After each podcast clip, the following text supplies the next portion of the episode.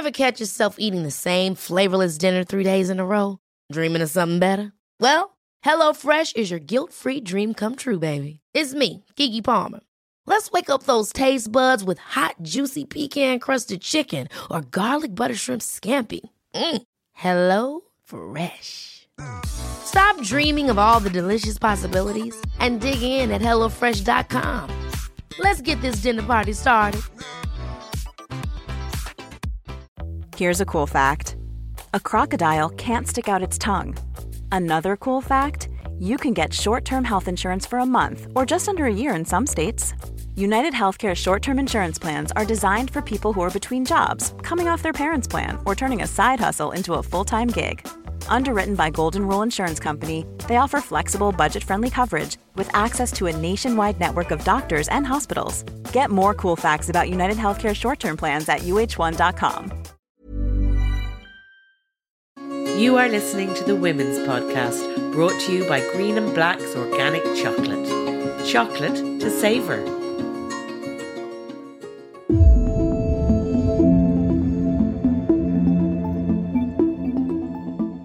You're listening to the Irish Times Women's Podcast. I'm Roisin Ingle.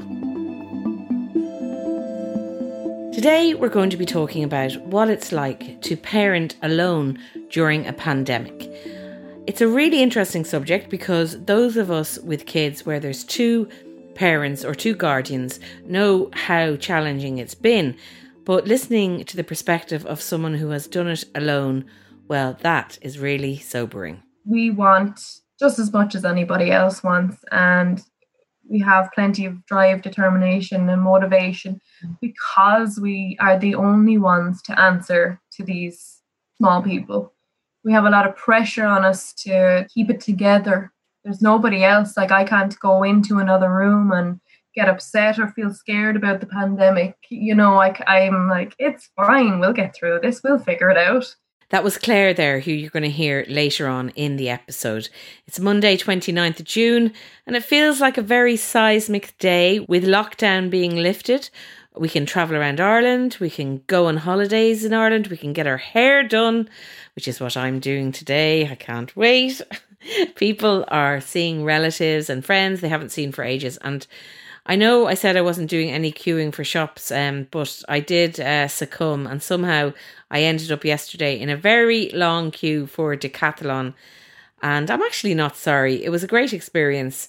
I only got one thing, a t-shirt for my holidays, and the girls got a bit of gear, and I would really like to see their sales figures because there was lots and lots of empty shelves and huge queues, and people seem to have been descending on it. Most of the things I had spied on the website and done my research on were not there, including one of those towel poncho yokes. So you can avoid doing the Irish beach changing clothes jig when you're when you're trying to get out of your swimsuit.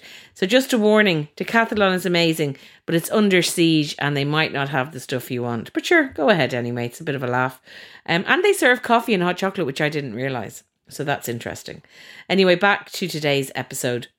During the pandemic, single parents have faced many issues from shopping, with many stores banning children at the start of lockdown and ignoring the government's advice to use the common sense approach, loneliness, uh, having no other adult interaction within the home can get really relentless in lockdown. And we know from the 2016 census that one in four families with children in Ireland is a one parent family. That's according to the census from 2016. And the people at Lone Parent Organisation One Family have reported an 84% increase in calls to lone parents' helplines during lockdown. The increase comes as parents seek support on new and challenging issues that have arisen since restrictions began. So, on this conversation, I spoke to Niamh Wynne, who's from One Family. She coordinates their New Steps and New Futures program. Uh, she also does one on one work with parents. And one of those parents is telling her that they were already in crisis and that COVID 19 was just another challenge on top of the ones she already faced. And Clare O'Leary lives in Wexford. She has one five year old son called Peter, and she's a single parent since her son was about seven months old. And she's now going in to second year of a psychology degree in Waterford Institute of Technology. I started by asking Clare about her own situation and about what life has been like in lockdown. So it started basically, I was working in the UK and I found out I was pregnant with my partner. We moved back from the UK. And when my son was born, he was about eight months old, that we went kind of our separate ways. So I've pretty much been a single parent from about seven, eight months old. And we moved into our own place.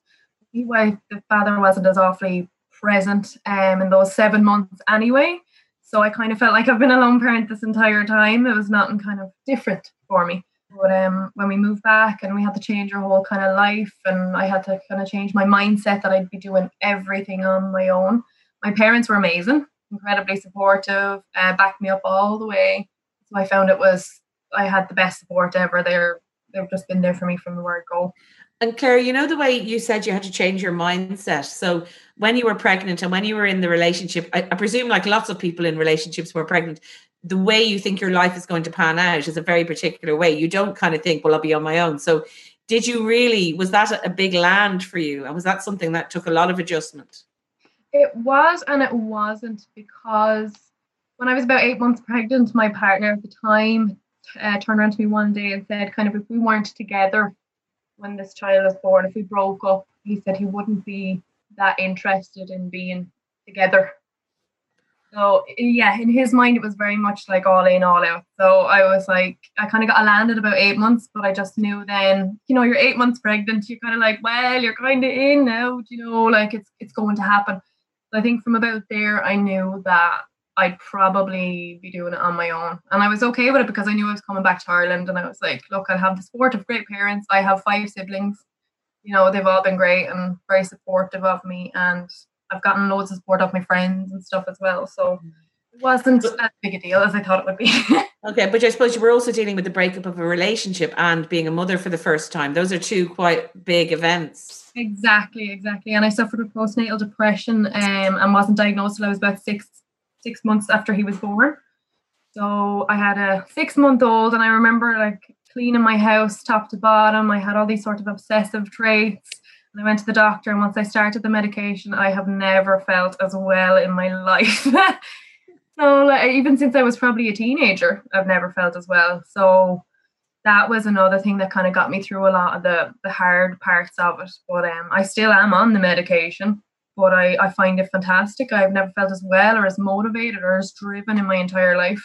Brilliant. So, so let's go back in terms of the first few years because obviously we're going to talk about being a single parent in lockdown and in in that particular the challenges of that for for people on their own uh, with children but before that what were the challenges for you how was life i know you've loads of support down there in wexford from your parents and that's so important but what did you find difficult and what things did you have to work on I think the hardest part of being a single parent um definitely would be not the loneliness. A lot of people talk about loneliness and it's like it's not it's not the kind of stereotypical loneliness you think of. It's like, oh come over, we'll have a glass of wine, everything will be fine. No, it's the the book falls with you. So at the end of the day, if I make a decision to benefit him or what I think might benefit him, or maybe it backfires and it doesn't benefit him, it lies with me. So my child could grow up maybe brattish or you know has emotional issues or whatever. It's like i have to be on the ball all the time because if i don't catch it no one else does. Right. You know it's even things like bad teeth. Like if i don't keep an eye on brushing his teeth out something as simple as that then he ends up with a rotten tooth because nobody else sees it like i see it i see it in the morning in the evening bedtime i'm always there and it always has to be me. yeah, I come as you're speaking there, I'm thinking of areas in my parenting that I don't really take much involvement in. And mm. teeth is one thing that my partner is much more like mm-hmm. on that with them, but I can kind of take a back seat with that bit and I'll do another bit. So you kind of do this tag team thing, but when you're on your own, it's all about the decisions you make and how on the ball you are. Exactly. And I I my ex partner now didn't even bath um our son ever even in those seven months. And I remember being absolutely terrified holding this newborn baby and shaking and just kind of trying to figure it all out on my own and feeling like, you know, this should be a thing that you'd want to get involved in. And I never kind of had that. So I suppose you kind of get used to doing it on your own, but it is just that fear at the end of the day that when you put him to bed and he's fast asleep, that you're going, Did I do a good job today? Can I tick that box and say, you know, did I do a good job? And can I do better tomorrow? yeah. And the thing about when you have a partner, when you make so we've just made a big decision with the girls in terms of like say schooling. and you kind of make the joint decision and you've both made it. So if, if it's the wrong decision or you mess up, like you, you kind of can go, well, we both did it. Whereas if you do something and you make a decision and you think, oh God, it's wrong, you, you just have yourself to blame, which is really hard. It's so tough. That's that's definitely my my thing that I I have a sort of a chip on my shoulder about that one that I panic about an awful lot. And I'm doing um, a psychology degree at the moment as well, so that becomes more and more apparent when you see these little little traits and stuff that come out, and you're like, that's normal. That's normal. You know, every, things that he does are very like normal. I'm, fo- I'm following his development um through the psychology course as well, which is fascinating. But I kind of feel like I'm doing okay for now. well, it sounds like you are. So listen, let's talk about lockdown then. Let's talk about when um, Leo Varadkar said, right, that's it. You've got to stay at home. You can't do anything.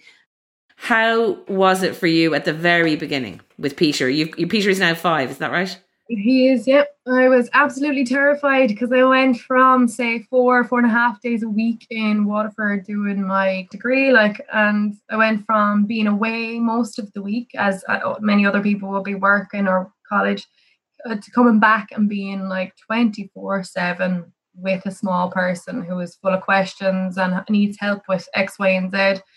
It was a massive kind of wake up call I was terrified, terrified of doing it on my own because I would have had that sort of maybe slight backup with my parents and stuff.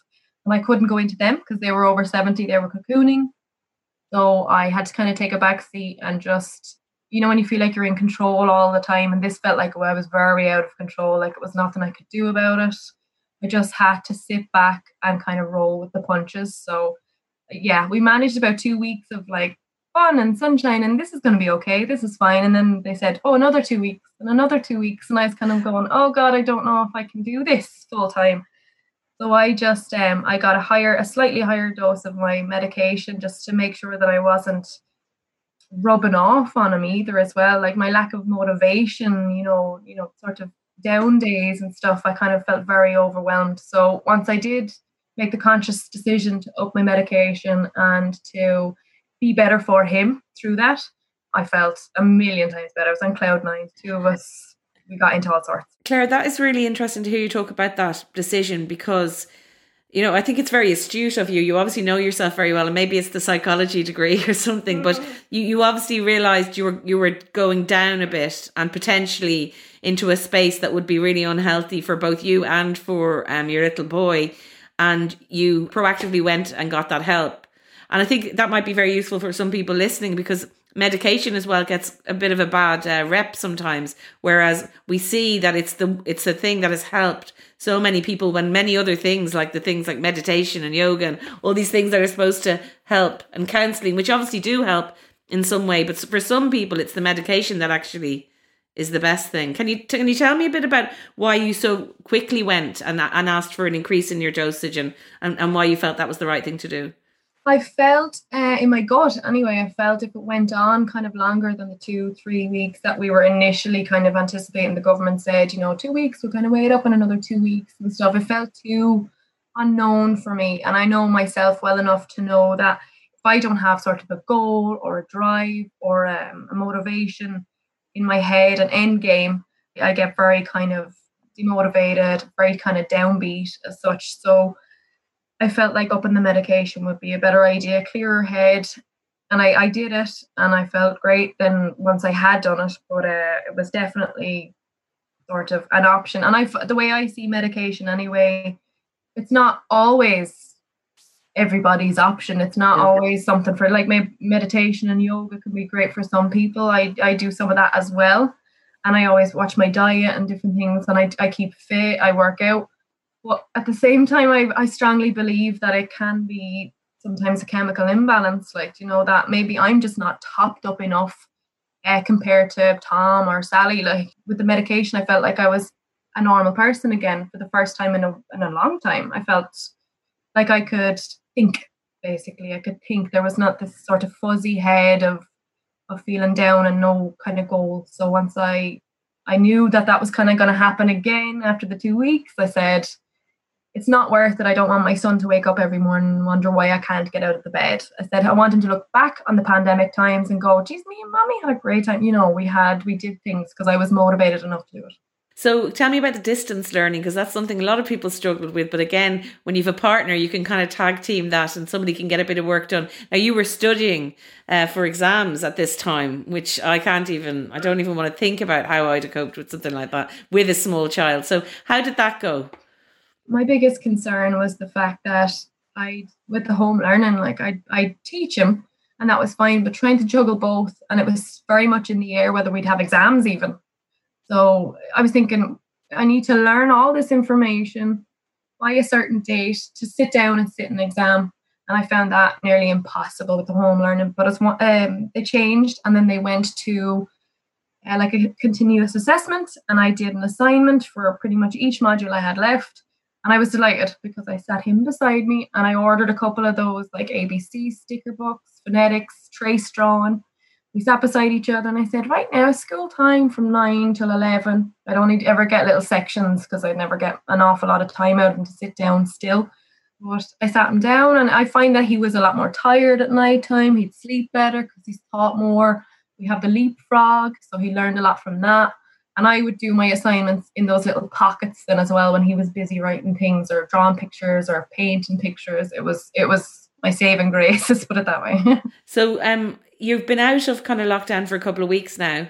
Have you? You've been able to go and see people and stuff. How have you found that? Has it been a, an interesting adjustment or has it been just fantastic? It's been lovely. It has been lovely. We're still quite cautious with the with the masks and the hand sanitizer because um, obviously I have elderly parents so um, now, since we've loosened up, I've been able to come into my parents' house and be with them, and Peter can see his grandparents. It's been amazing, but we're just very cautious because he has little hands. He's five years old.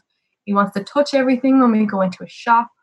Uh, there was a point when they called uh, children vectors. The government called them vectors, and that was terrifying because every time you'd go out or you'd think about going into a shop, you'd get the kind of funny stares or the looks like people just weren't able for you mm. going into a shop with a small child. You know, they were kind of afraid of children almost. So uh, it's it's really nice now. It's all kind of relaxed a bit more, and we're a lot, you know, we're getting a lot more variety in our day. Yeah, I'm going to bring Niamh in for a second. Um, but just are you not surprised that there's been an 84 percent increase in calls to the helpline for single parents? No, not at all. Not, not surprised at all because I feel like everyone is is under pressure now. We're the great sort of solidarity there with feeling like we're all in the same boat, but at the same time, everyone is dealing with a different variety of boat as such. You know, it's just um, it's like you know some people have more financial worries. I didn't necessarily have that because I was in college. I was getting a grant you know, I didn't have that to think about. But um definitely just, you know, caretaking and and mental health, sort of keeping yourself upbeat. Mm. So I, I can 100% see that there was an increase. They just need an out. You are listening to the Women's Podcast, brought to you by Green and Black's Organic Chocolate. Discover a different kind of dark. So, Niamh, I know you don't work directly on the line, but what, from what your colleagues have been telling you, what are the kinds of things that, that people were struggling with, lone parents? Um, the calls that when I was on the helpline over the last couple of months, a lot of uh, questions around access, a lot of questions around maintenance. I suppose with the access, it's people were scared. I mean, around the country, if you could, if you had children, just say in, in the rural counties where there's people could be living 50 miles apart or whatever, they were concerned about their children going to see their children. Fathers wanting to go to see their children, wanting to know is it okay for their children to go to their houses, missing their kids, the kids missing them. I mean, a lot of single parents, uh, lone parents work can work very well together and they have good setups, but they a lot of them became scared because they didn't really know what they were supposed to be doing. For example, if you've got somebody who is parenting alone with a, a child uh, has a number of children, but one of them has special needs, and that child has now got no support. Then you've got your other children home as well. You're doing the homeschooling, and while also trying to look after the child with additional needs, you need support. And so the mental health around that was massive, and it still is. I mean, it's just trying to manage and want to know that they're doing the right thing. the isolation, like lone parents have, were isolated before COVID. Do you know what I mean? So they know what isolation is, and there's a big difference with the loneliness and the isolation. You really realize I'm on my own here. Maintenance. Some in some cases, people were seen as using the, the COVID as an excuse, maybe not to pay maintenance and stuff like that, not being able to get to the courts the homeschooling was a huge thing as well because you you you have people who suddenly were finding themselves at home. They didn't have all the, the right equipment. They didn't have the, their IT skills weren't up to um, what they thought they should be. If you've got two or three children all in different classes, trying to get the stuff done, pressure was huge. Is it okay to go out to the shops? What do I do if I need to go to the shops? I can't bring the kids with me. This is at the beginning. You can't leave them on their own. So what do you do? So buying like you, you know doing your shopping online and then Tesco's not delivering for a week and a half later, stuff like that, and the, the isolation and, and and practical stuff um, yeah, definitely. I mean, a huge increase from all over the country. Yeah, it's it's eighty four percent is huge. But the other thing that you're involved in then is it was a thing that was offline before this, which is helping people get back into work and things like that. So tell us a bit about the program and how you transitioned when the pandemic happened to making it work online for you. What's called New Futures, New Steps, or New? Yeah, so um, we run two courses, New Steps and New Futures. So New New Steps is like an eight week program it's like a precursor to the New Futures, like it's a personal development program, and it takes little snippets of the New Futures program, condenses into eight weeks. And we would hope that the people who do New Steps progress on to do New Futures. That's normally what happens. About half of our participants would go on to do New Futures, and then we recruit the rest. It's an employability program. It's a back to education and employability program. It's aimed at women from early 20s up to mid 50s all have experienced being lone parents, but they're isolated from the job market and they've been at home with their children. They're educated. Some would have maybe done a junior cert, some haven't done a junior cert, and some could have college education but haven't worked in 15 years. So when they come into us and we do the needs assessment, one of the, the most important questions that I think we ask is, what do you want to do? What is it that you want to do? And then we ask, what is your dream job? You know, and when you ask that question, they go, my dream job, sure, like it's too late for me. I think, no, no, it's not. It's really not, you know. And we go through their transferable skills. A lot of times they'll say, Well, I haven't worked for like just say 10 years, so I, I haven't done anything. And you go, No, you have worked. You've worked at home for 10 mm-hmm. years. You've and we get so what are the skills that you've learned doing that? And they go, Not really, I don't know. And then we actually start to say, Well, well, who looks after your finances? Who manages your household? All of that stuff. So when they start on the program, they do a personal journal, which is really important for learning as well. The personal development piece covers their communication style, their values, their self-esteem, their confidence, their support. And the, then the second part, which is after Christmas, is concentrating on exploring career, education, and stuff like that one of the things that I identify is so support. We all need support. So there's lots of organizations and places out there that say we support people, or people in your life that say, oh, I'll support you. But when it comes down to it, who really supports you and being able to name who the supports are because it, it kind of dwindles down, do you know what I mean? And you only actually need a few of those, but you need good ones.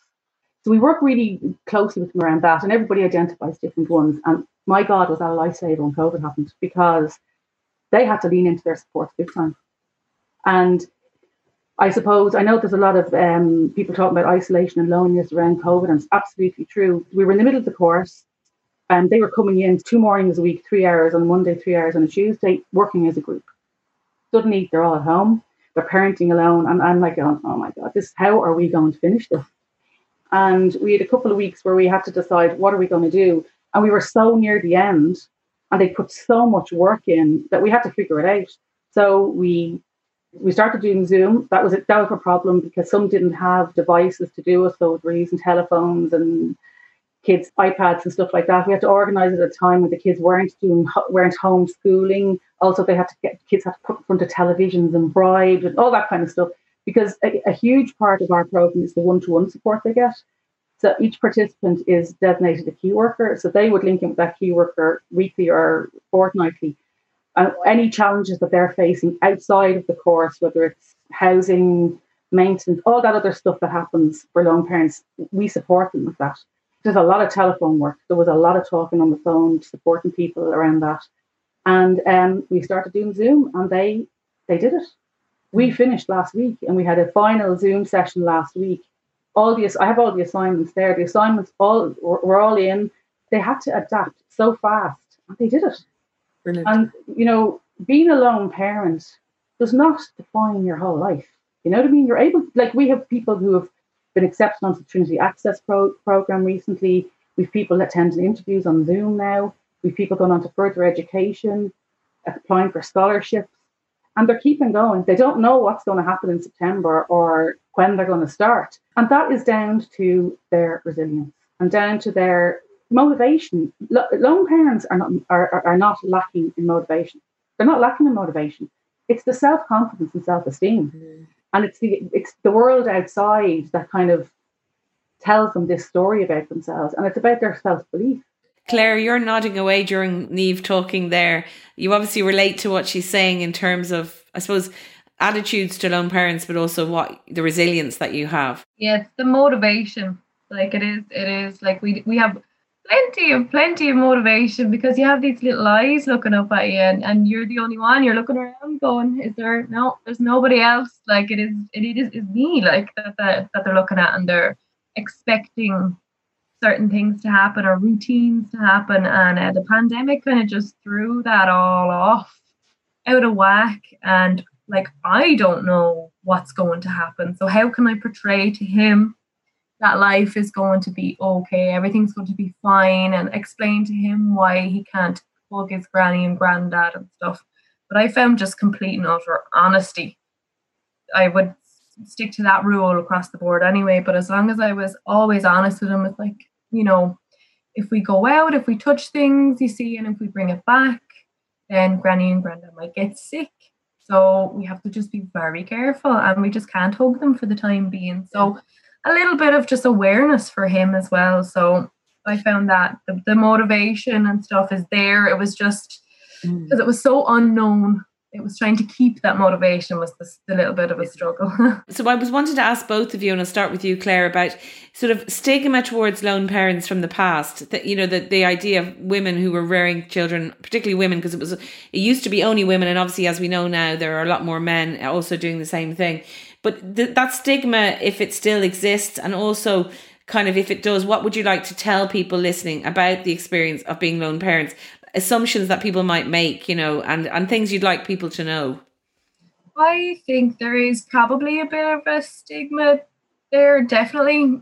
I say probably, but I mean definitely. Um, from a point of view where people do kind of look at you in a certain way and maybe expect you only to want so much out of life or maybe i'm just quite happy with maybe a little house or you know a nice tv or a nice-ish car.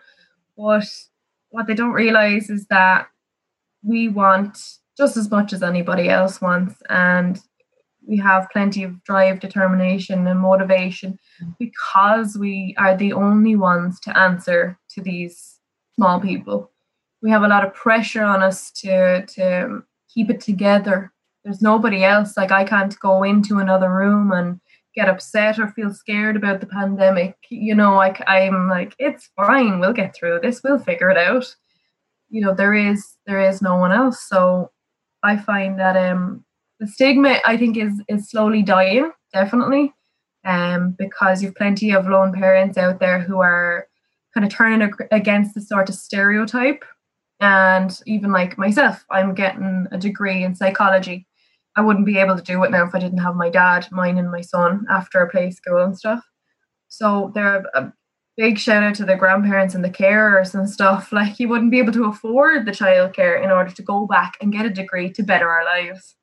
But they play a big part. But um definitely I think that the stigma is it's old fashioned. It's it's it's pretty much on its way out because I think a lot more people are becoming more determined and showing that they're they're braver and stronger than we ever thought. So all you need is a few people like that, and then you kind of go, "Oh, she's a lone parent. She's doing all that. Wow, fair play." You know. So, Niamh, what about you in terms of what you hear about stigma, and then also things you'd like people to know about the great job that so many lone parents around the country are doing? Uh, I definitely have worked with people who believe that there's a stigma out there. But I think more what it is is a lack of understanding and knowledge. You know what I mean? That people have. I mean, you, me, and everybody else out there needs support in our lives at, some stage in our lives. So if it's okay for the rest of society to ask for support, why is it difficult for lone parents? Why are they different? They're not any different. They just need different types of supports. They're well able to get on with things. They're well able, they have to work twice as hard, probably. People might not like to hear that because it sounds like you're going, oh, look for me. They're not. The fact is, if you're on your own looking after children, anybody who's a parent knows that's a difficult job on your own. It's doubly difficult. And I think as a society, if we were able to embrace you know, the understanding a bit more and just go, look, we all we all deserve a fair shot at this. But yeah, I do think that some people, and this this affects people's beliefs about themselves then, because they think that the, this is this how society sees them. The colleges um, are all trying to, you know, open up and sort of give more support. And, and there is support. Some of the colleges are amazing, just say for people who are going on to further education, but they're not all there yet. And this is where I would say that, yeah, it's great to say, yeah, we want to support these people. And my question to them is, well, how are you going to do that? Have you asked them what the supports are that they need? And are you willing to give those supports? Because if those supports were given, I can guarantee you people will flourish, like anybody does when they're supported.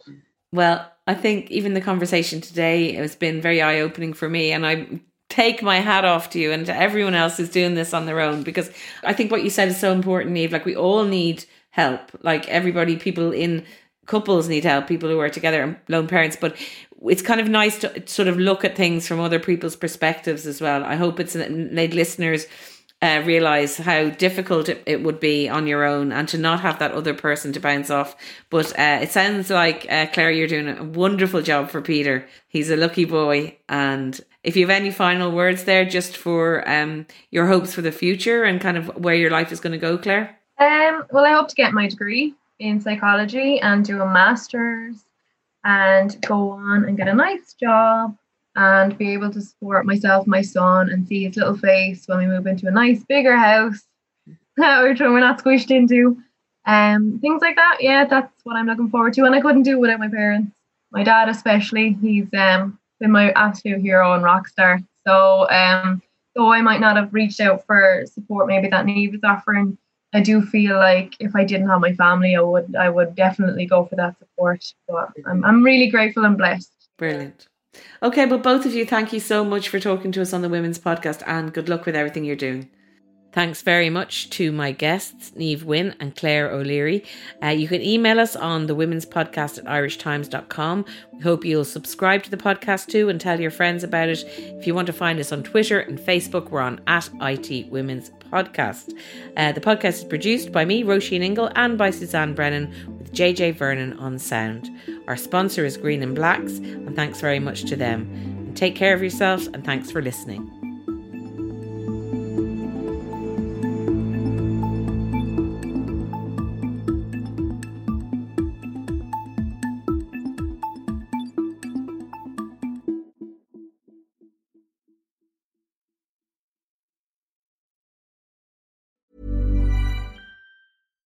Hi, I'm Daniel, founder of Pretty Litter. Cats and cat owners deserve better than any old fashioned litter. That's why I teamed up with scientists and veterinarians to create Pretty Litter. Its innovative crystal formula has superior odor control and weighs up to 80% less than clay litter. Pretty Litter even monitors health by changing colors to help detect early signs of potential illness. It's the world's smartest kitty litter. Go to prettylitter.com and use code ACAST for 20% off your first order and a free cat toy. Terms and conditions apply. See site for details. Even when we're on a budget, we still deserve nice things. Quince is a place to scoop up stunning high end goods for 50 to 80% less than similar brands. They have buttery soft cashmere sweaters starting at $50, luxurious Italian leather bags, and so much more. Plus, Quince only works with factories that use safe, ethical, and responsible manufacturing. Get the high-end goods you'll love without the high price tag with Quince. Go to quince.com/style for free shipping and 365-day returns.